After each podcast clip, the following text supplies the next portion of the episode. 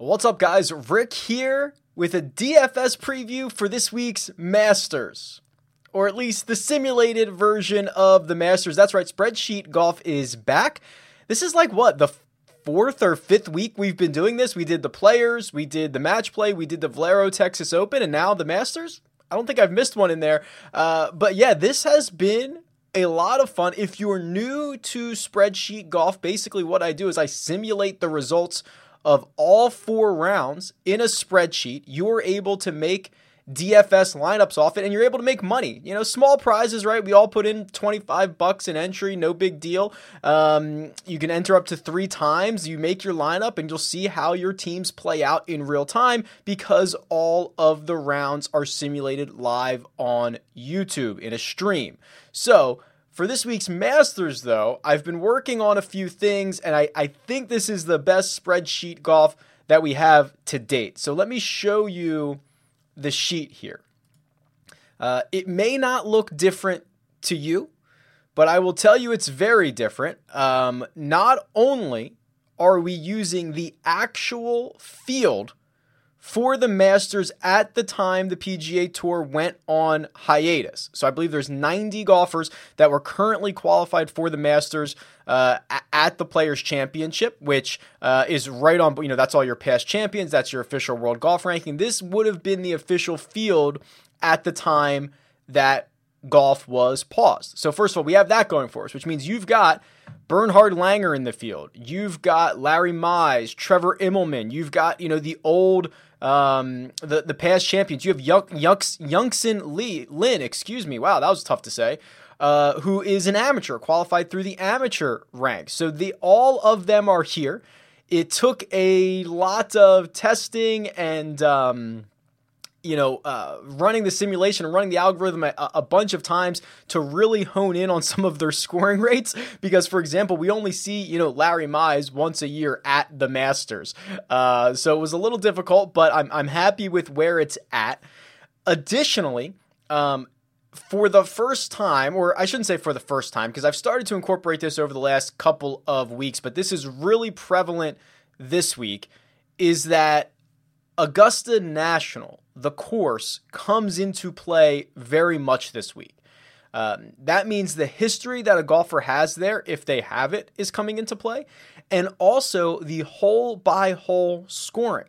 So, what that means is this spreadsheet golf should play out like Augusta National has in the last couple of years. So the winning scores, uh, you know, somewhere between probably 12 and 18 under par, depending. Um, the holes are going to play to their specific pars, or at least close to it. So, for example, last year at the Masters, only five holes played under par all week. The four par fives and one of the par fours. I think it was number three in my simul my my practice simulations that I've been running for this, we are very close to that. The par fives are playing under par. Number three plays, you know, a, a, shade over par or a shade under par, depending on the simulation. And the other par fours and par threes generally play over par, which is what you see at Augusta National. So it is it is the closest thing to a very very accurate um, simulation as we're going to get. Additionally, I'm going to make a cut this week. This is the first time we're ever going to make a cut. Uh, I haven't done this in other versions of spreadsheet golf because it's a little, little difficult, a little complicated. Um, so what I'm going to do is after two rounds on Saturday, which is when the live stream is, uh, on Saturday at 12 p.m. Eastern Standard Time. I'm going to make a cut after two rounds, and we're going to follow official Masters cut rules, which are top 50 and ties and anyone within 10 shots of the leader. Those are guys are going to make the cut. I'm going to cut the rest of the field and then we will simulate rounds 3 and 4. So while all four rounds will be simulated on Saturday. I will probably take a, I don't know, 10 minute break in the middle to reconfigure the spreadsheet a little bit, get it to, to, to get rid of the guys who missed the cut, and then we'll move forward from there. So something that I've got to figure out for the for the fantasy scoring and all that, but it, it's it's all it's all going to work out. Um, additionally, what else do we have here? Oh, I've loaded in the course key stats for this field into DFS on demand. So if you're a member of DFS on demand, if you have a login, go over to uh, the key stats page, and I have the key stats in here for uh, every player in the field if we have their data, right? I obviously don't have data for Larry Mize because he plays the Masters one time a year.